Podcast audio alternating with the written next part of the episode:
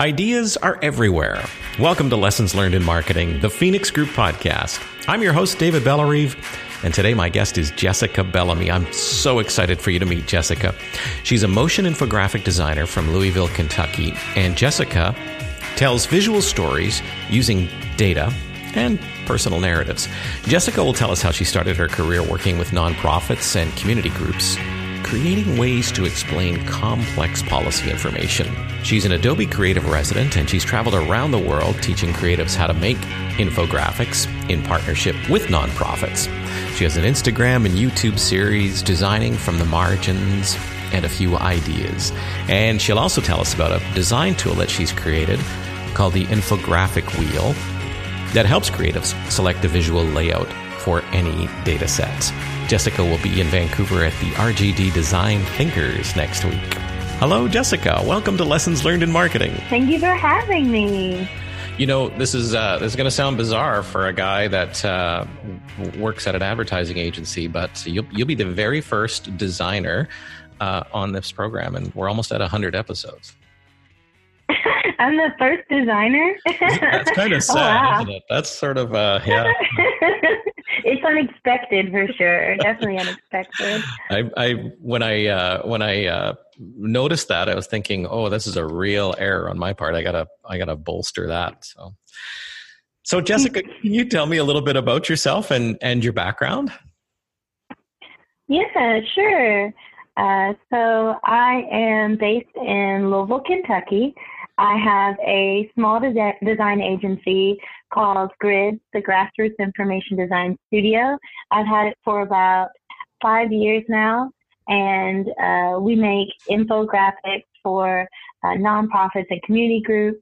Um, I design uh, data stories for social initiatives, um, and um, what else can I say? Um, yeah, my background is a mix of different things. I have too many degrees, but I worked in research. like it's like, I have three of them, but it's like it's a long story of why I even did that. But um, yeah, I also worked in research at a psychology lab as a research analyst for uh, almost five years as well. There, what's at least five, the recurring number, I guess, in my life. And um, that was before I started the design agency I have now.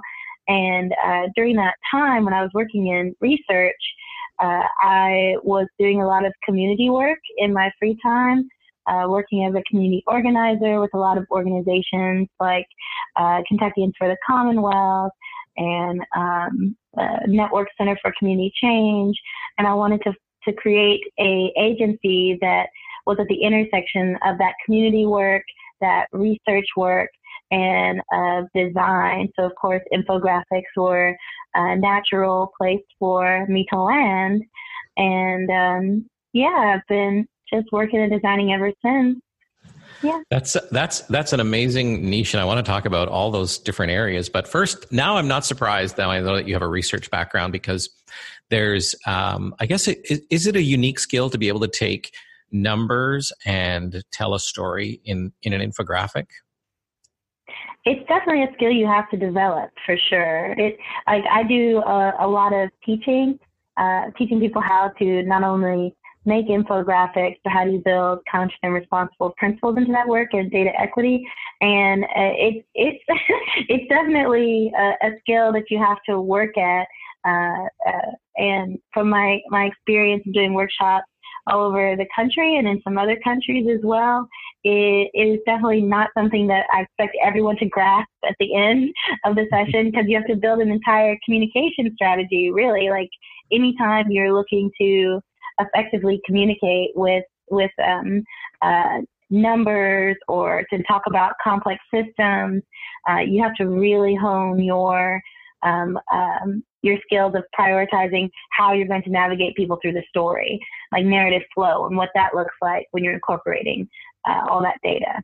Mm-hmm. And even I imagine even before that is is what is the story that you want to tell, or I, I guess that's a big part of it. That's the strategy. Oh yeah, and what is the the ask? Like, what's your call to action? What's the purpose of you even designing?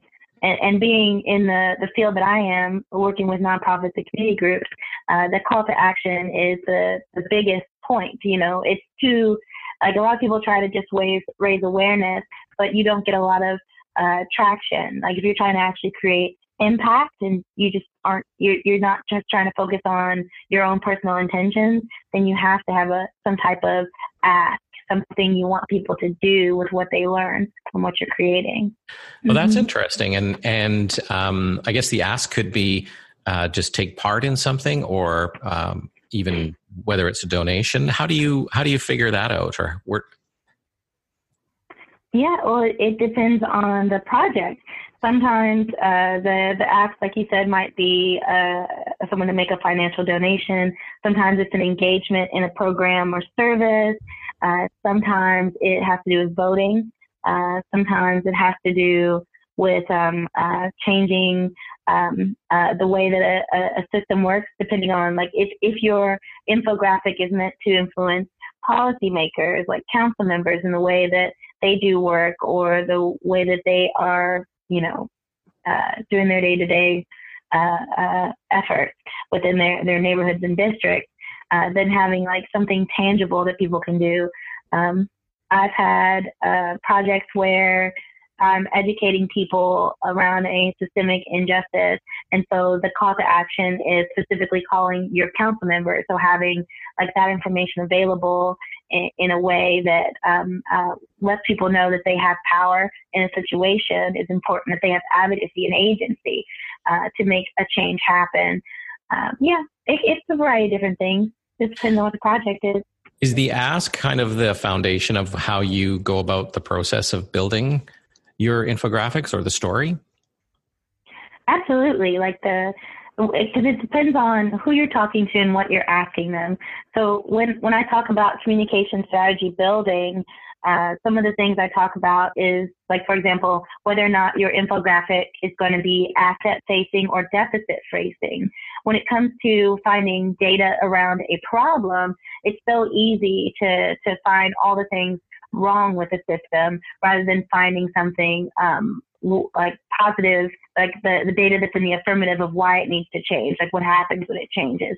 So a lot of times when you see um, uh, sort of social justice infographics, they're infographics that are uh, itemizing problems or condemning a situation, blaming whatnot, and that that communication strategy isn't wrong.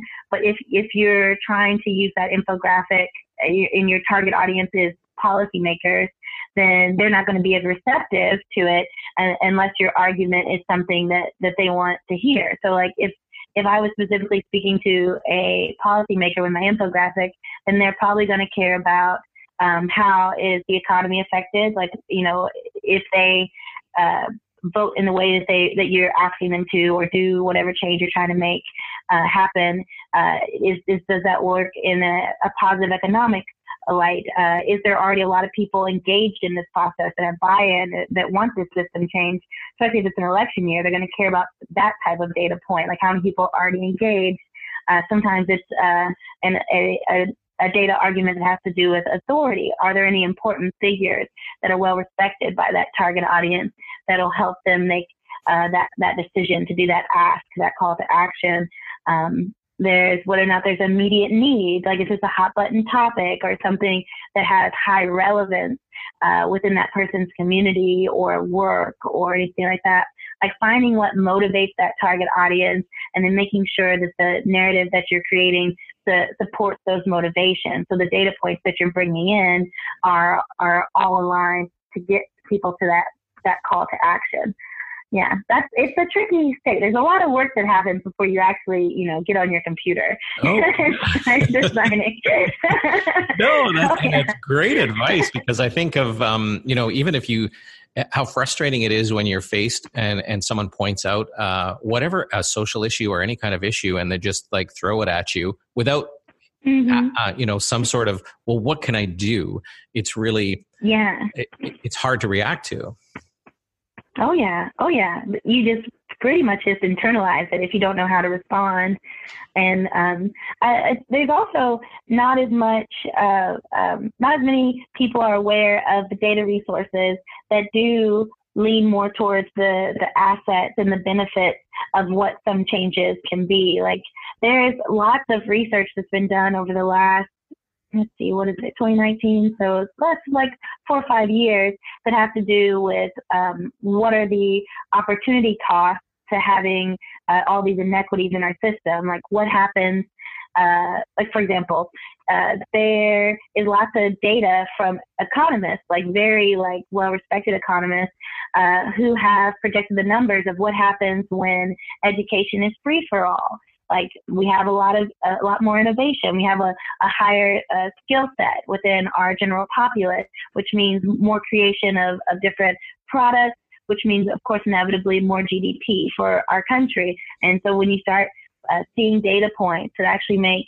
these um, uh, these systemic systemic problems that we've traditionally argued uh, like why it's why it's bad or why it's wrong. But when we see well, what happens if it is changed and it's a, a positive outcome that affects a multitude of different spheres, and of course, like people love the money argument. Well, how much money will our country make if we if everyone had access to education, if there were no racial inequities or whatnot? Like that that can be a motivating factor. And because we have so many great like data scientists out there, there are so many projects that uh, have been creating these great warehouses of uh, of data that's that's our assets um, to help make the arguments in the affirmative rather always having to make arguments in the negative. Like we're going to lose the planet if we don't change things. Well let's talk about like the quality of life that we'll have that's different if we change things like if we're talking about climate change you know? Yeah. I really love that sometimes that speaks yeah. louder. Yeah, oh, yeah. No, it's sometimes yeah, so, it speaks louder Mm-hmm. Yeah, this it, it, it, you feel much better if you know that you can actually impact something, and and there'll be a, something other than just no negatives. So why? Yeah, exactly. why infographics? Why are they so powerful? Why are they so powerful? Well, I would say it's because number one, we are a very visual society. And it is like we what is it um there's there's some numbers. I'm not even going to try to remember the numbers. Uh, like we're we're able to um, comprehend information easier when it's used in um, uh, in, in tandem with visuals with images. Uh, people grasp concepts quicker. Uh, people are able to make connections and correlations easier and so there's there's a lot more access to information that's possible through um, the design of, of information. And so that's why communication arts is, is at the, the heart of everything I do. Um, there's actually a pretty neat story of why I started Grid. So I can tell you that. I'm very long winded. So you have to just yeah, tell yeah, me no, to stop go. talking. Let's hear it. Yeah, no, I want to hear that. Yeah. yeah, absolutely, absolutely. Because um, uh, it, it all kind of ties into to why I why infographics for me. But um, so, like I said, I was working in research at a very uh, nice and steady job that was paying the bills as a research analyst at the University of Louisville, working in the neurodevelopmental science lab. Uh, but I was doing a lot of community organizing work on the side just to because I, I just wanted to to do more things with with people and be more active as a you know I'm a citizen of this city so I, I wanted to be a part of making sure that it was better better and healthier for all. Anyway, so uh, I was doing some community organizing work with with the organization Kentuckians for the Commonwealth, and a project that we took on as the economic justice team was around a very specific neighborhood here in Louisville, and it's actually the neighborhood that I'm originally from, um, and it's called Smoketown. Smoketown is the oldest historically black neighborhood in Louisville, and that's where all of my family is. My family has businesses there. Um, it was the only place that African Americans were allowed to live after the Civil War, and it's traditionally uh, been divested in by the by the city. Um, you know, we can argue why we think that is, but we're not going to jump into it. So mm-hmm. recent, uh, recently, like well, during that time period, it was like 2013, 2014. Um, I guess it had to be 2013.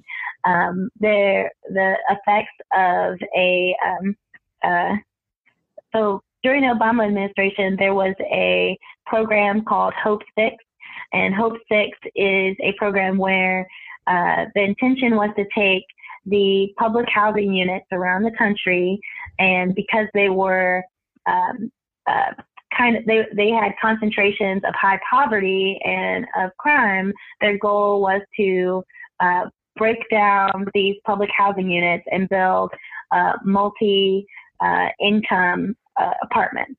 Right, so that way that you can have less concentration of poverty and you can have mixed income uh, in areas, and that was stimulate development and interest. That that was the goal of the program. It's called Hope Six, and so it affected Smoketown in a way that when um, when it um, happened in Louisville, of course, our public housing units went down, uh, but that displaced a large number of people, and um, a lot of developers within Louisville saw this as an opportunity. Here's an outflux of a lot of uh, of folks from Smoketown. Is this this uh, neighborhood is right next to the center of the city. This is an opportunity to expand the urban core. So a lot of developers took interest in the area and wanted to start buying uh, bundles of property, which mm-hmm. is what mm-hmm. they, they did. And um, uh, as the, the, the destruction of Sheppard Square uh, caused a kind of ripple effect, like because uh, so many young people were displaced to elsewhere in the city, like the community, the community center had to close because it lost funding because it didn't serve as much of a population as it did when when um, Sheppard Square was active, and the community lost a lot of its resources, which there weren't very many resources there to begin with. It's definitely a community where people had to make their own everything. Like even the community center was literally just established to be a vocational uh, spot for African Americans back in the 1800s. And so um, that was gone, and it held even a lot of the history and so forth and so on. So, anyways, back to uh, Kentuckians for the Commonwealth. We decided that uh, because there was all this interest in the neighborhood uh, and all this money was coming in, that the voices of the community members, and the residents that were still there, like that they should be on a platform because uh, if the neighborhood was going to change, is to change with them, with their input, with their concerns, being a part of the construction of whatever Smoketown was going to look like. And so we did a survey, a survey, and so we went uh, around the neighborhood. It had the survey had 55 questions. We were sitting on porches and living rooms, and we were trying to learn more about um, what the priorities and concerns were of the residents, what were assets in the neighborhood that they would like to see get more resources, uh, you know, help them like in, like put together all their thoughts. And once we had all this data, uh, we knew that we wanted to create some type of report. But we were really scared that whatever report that we would create would just sit on somebody's shelf. Mm-hmm. That um, I took it upon myself to uh, offer to make infographics. Like I'd only made infographics in college at the time, uh, which was uh, a couple years uh, in the past at that point because I'm working doing research for a while. And but I was like, well, I can still do it. I still have design skills. Let me just like dust off these these hands and and try it. So I had I pretty much spent a, a, weekend drinking Monster and coffee together, which is not good for your heart. Don't do it. and, and made a bunch of infographics for this report. And when we released it, um, we actually didn't get the reaction that we expected. Like we had this whole release launch and um, the community came out in droves and a lot of people were really excited about the report. We were putting the report in the hands of uh, council members from the area, uh, put it in the hands of developers, put in the hands of, of people from n- different news outlets and local papers and things like that. And um, uh, we're putting it in the hands of the residents themselves.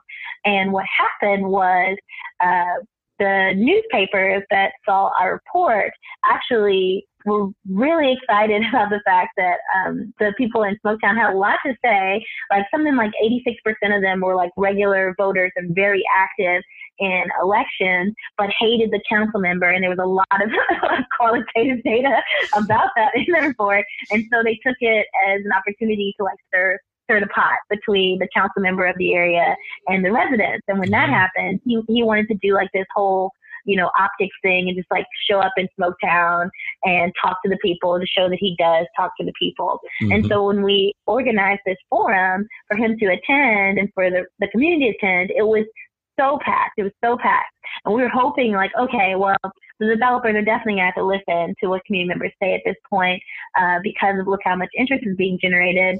But what actually ended up happening was the council member in the area was just kind of trying to do what he always did at any any opportunity that a resident had to speak to him, which was refute any argument or claim that they said that things had to change. Like, yeah. um, for example, if someone said we need more public trash cans, he would say, "Oh, we don't have a budget for public trash cans, and there's not even enough like foot traffic down the street and all this mm stuff. He would just try to find ways where to say that's not really a concern.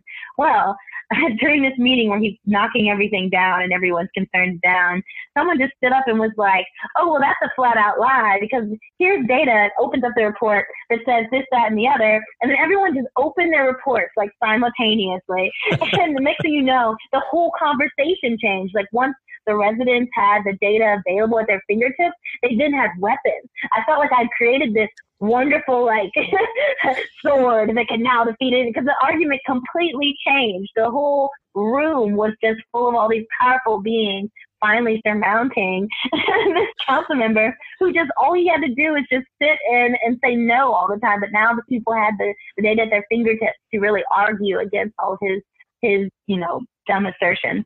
So it changed the tide of the conversation. It, it, created a revitalization of the neighborhood association who became more active. And it became known that if you wanted to do anything in Smoketown, you had to go through the community. So the neighborhood association was mostly like a vetting process for developers coming in. But it was because of that singular event where people had the data necessary to fight their own battles.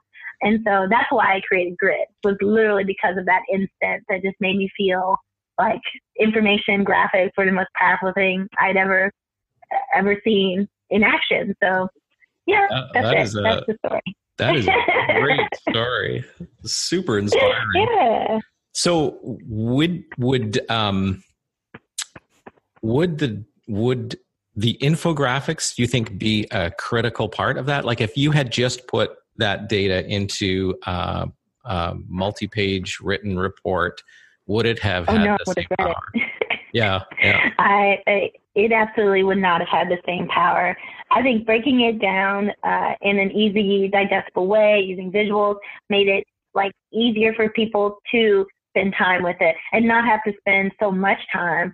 Uh, like I say often that time is a resource that we discount so often. So we can't assume that everyone has the resource of time to read, you know, a 10 page document that's nothing but text. Like, why would we assume that? I know I don't even like reading long emails as a resource. So, so, yeah, yeah, I do think infographics is why people read it. It's mm-hmm. really a great illustration of how, you know, because if, if that wasn't a report, it's almost like all the real nuggets or the real things people needed to know would be kind of hidden in the words. And often when we write, mm-hmm. we kind of try to be more important or more, uh, you know, we write in a just in a way that people don't want to talk or understand. But a, I guess the old adage, "A picture says a thousand words," is is the case here. True. It's true. And I do think we do data points a disservice when we underrepresent them by hiding them in text or using mundane visualizations. Like I don't always think that a pie chart and a bar graph can can can really illustrate things because sometimes people get bored with those, especially if that's all you're showing is pie charts and bar graphs. Sometimes finding really interesting ways to lay it out.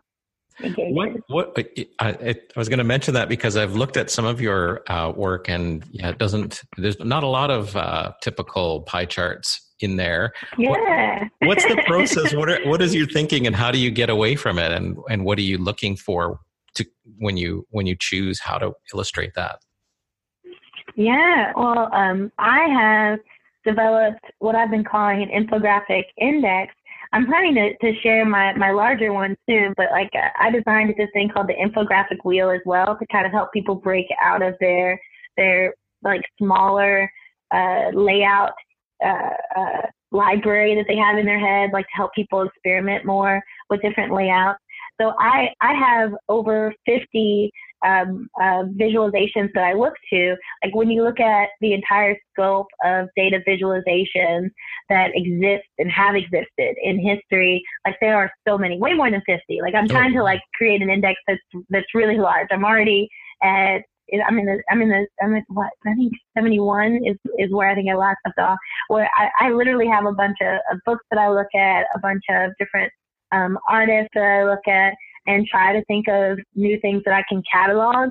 And so when it comes to designing information, I first think about, okay, will this layout translate my meaning well to this audience specifically because the uh, literacy around a layout is definitely key to think about and depending if it's if it's static or if it has motion sometimes you you can expose someone to a completely different layout and it'll still read and sometimes it'll just make things more confusing.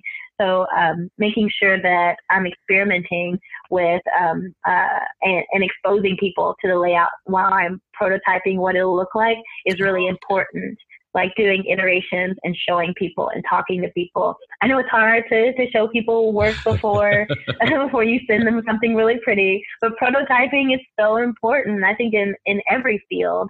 Um, and making sure that you're getting that that um, user experience sort of like practice in, in all of your work is really important too. How, how um, mm-hmm. um, who would you who would you show it to? Who are you? Um, would you take it to your final audience, or would you show peers? Both.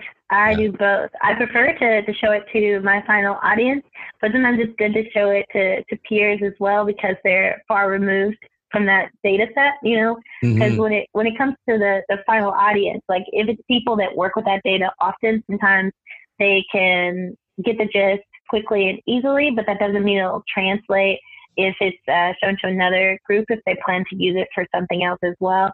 But um, I've gotten so much insight from uh, showing it to the the final clientele like especially in in um, projects where it's an international audience because uh, a vector from a compute of a computer even is going to look different from different cultural standpoints. Uses of color have different cultural meaning, uh, but we, we don't all see the the the same um, the word schema keeps coming to mind. The the same like simplest format yeah. of everything the same way because of, of our, our cultural and societal upbringing. So yeah, no, there's so much information you can gather from from just sitting down with more people and exposing more people to work as you're trying to get something created. Are mm-hmm. there are there some general challenges that you always face when you're building out um, a story with with data, or what are some of the biggest uh, ones? The biggest challenges? Um, biggest challenges. I feel like because like, I'm thinking about this from two different angles. Like mm-hmm. there's the the angle of when you're when you're working for a client. Like sometimes there's not not every client I've worked with is receptive of me wanting to incorporate like like do more participatory design things. So that's usually like almost always a battle. like I gotta talk to people, I gotta touch them, they have to see things, you know. um, but like as far as like just the data and visualization component, I, I know like where um, where people that I, I've collaborated with have issues, and I think it's it's um, being afraid to to experiment with layouts uh, and like the, a lot of the layouts that exist for visualizing data are in very technical worlds. Mm. Uh, and so people think that you can't use this sort of layout for this sort of data. Oh no, you can absolutely like, like try it, experiment with it. Does it still read? So that's the only point. Like the, the only thing that matters is its effectiveness in the end, uh, rather than us having our own fears of of uh, whether or not we're supposed to use this sort of layout. Um, yeah, how do you, how do you determine if it's if it's effective? What like would you ask? Um, I would put it in front of uh, a person who's from the end user group, mm-hmm. and and yeah, just have them look at it and see what they think. Uh, because sometimes even if the they understand what the data is saying, sometimes um, it's not invoking anything in them. Mm-hmm. Uh, I've definitely done plenty of projects where I had to completely rewrite the language to make it more advocacy focused because it was it was too focused on objectivity. When you focus too much on objectivity, it's another way of underrepresenting data points. Because like a lot of the data points I, I work with are someone's lived experiences, and so um, if you can if you can speak and talk to and somehow incorporate um, the the voices and the people that are most affected by the problem that you're designing around, you're going to get, you're going to start designing richer artifacts that have, um, that are working hard for you, that are optimized for the, the task.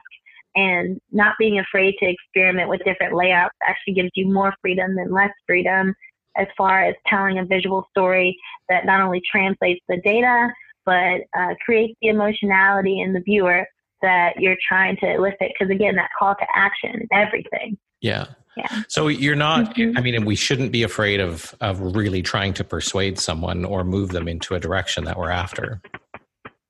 Yeah, absolutely not. You know, as long as you're being honest and transparent, like your your data sources should absolutely be listed, and um, uh, you you always want to come. Um, you always want to come up with a, a narrative that not only is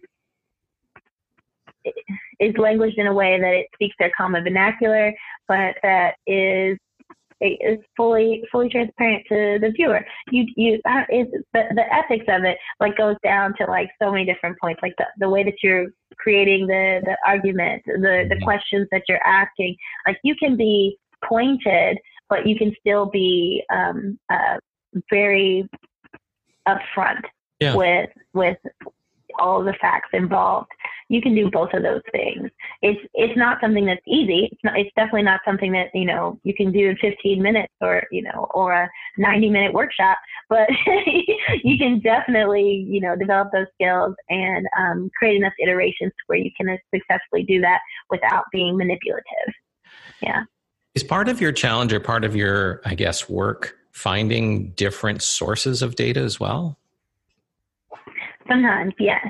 Uh, a lot of times, like clients have data that they want me to use, and I have like um, uh, a series of like this this list of of things that I look at when people give me their data, just to make sure that it, it not only is authentic and uh, credible, but making sure that it's it's not imbued with implicit bias and things like that. But a lot of times, I do have to be um, uh, put on my researcher hat again and find additional sources. Um, and sometimes, again, like if the argument needs to be more asset framed than deficit frames, then finding the data resources that'll allow there to be more of a um, positive facing um, communication strategy is a part of the job. Um, and sometimes also like people say, hey, I've, I've got two different sets of data. I want to find a correlation between the two.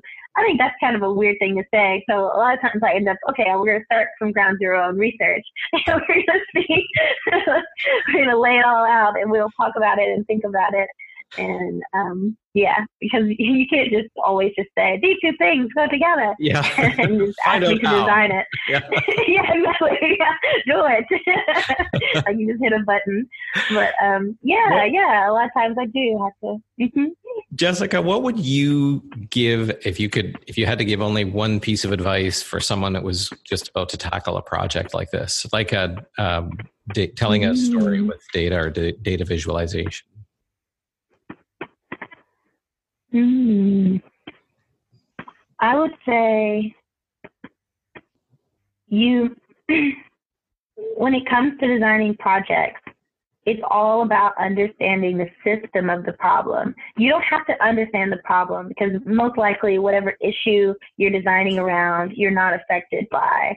Um, it, it's it's actually the most comfortable place to, to be in. Like, make sure you always have those people most affected by the problem a part of the work so that the work will be richer, but understand that your role is understanding the system of the problem, and that way you will better design its solution. What do you mean by the system of the problem? Ah, good question.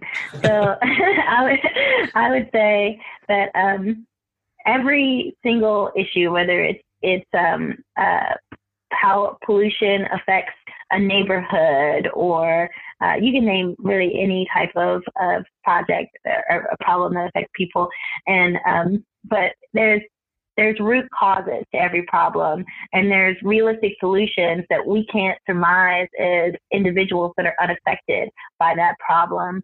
Um, there are so many nodes to gain buy-in around um, a problem? Who are all the people involved? What are all the, the systems in place that make this system um, um, more tangible, that, that allow it to happen? Uh, and, and therefore, like, what can impede it or what can make it better? Like, thinking about the who, what, where's, why, whens, and how is, is so important because um, when we're, as designers, we are naturally um, inclined to try to find solutions. But because we don't have all the information about the root causes, about the about what's realistic uh, for this specific issue, uh, we are actually pretty limited in what possibilities we can create. And so having more people part of that conversation and understanding our role is just understanding the system of the problem, like what's feeding into it, what's coming out, and why. Uh, it'll allow us to make a communication strategy that's stronger. And sometimes that means that that our design output is actually not a realistic solution for that problem, uh, which is really good to, to figure out as early on as possible. Hmm. so, so yeah, trying to understand the ins and outs of the problem is, is so important if you really want to create traction, like to have a robust communication strategy that affects someone because it's great that so many people are purpose driven, you know, in 2019, but how much of our work is actually just intentional? It's just aiming at a solution, but not actually hitting our target because not many people stop and evaluate the work that they've just done. So, yeah, analyzing the system in depth before we even try to make an output is is I think our greatest role. Yeah. Wow, so uh, it's so uh, amazing to talk to you. You're so inspiring, and thank you so much, Jessica. Aww. You, um, you. you uh, speak and teach. Where can people connect with you and find out how to get more information about grids and about yourself? Absolutely. Uh, yeah, they can go to my website. It's just www.jessicabellamy.design.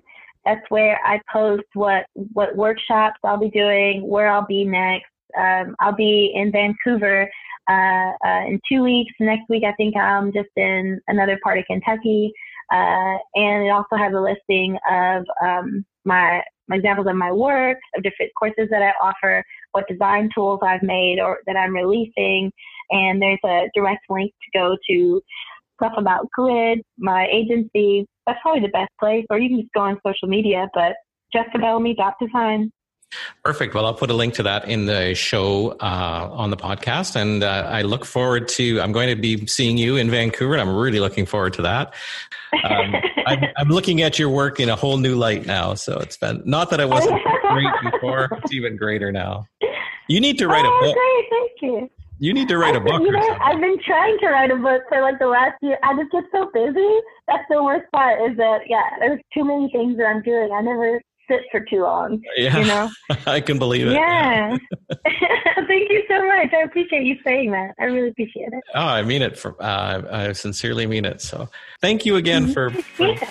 being on the on lessons learned in marketing. Yeah. Thank you so much, David. Have a great day.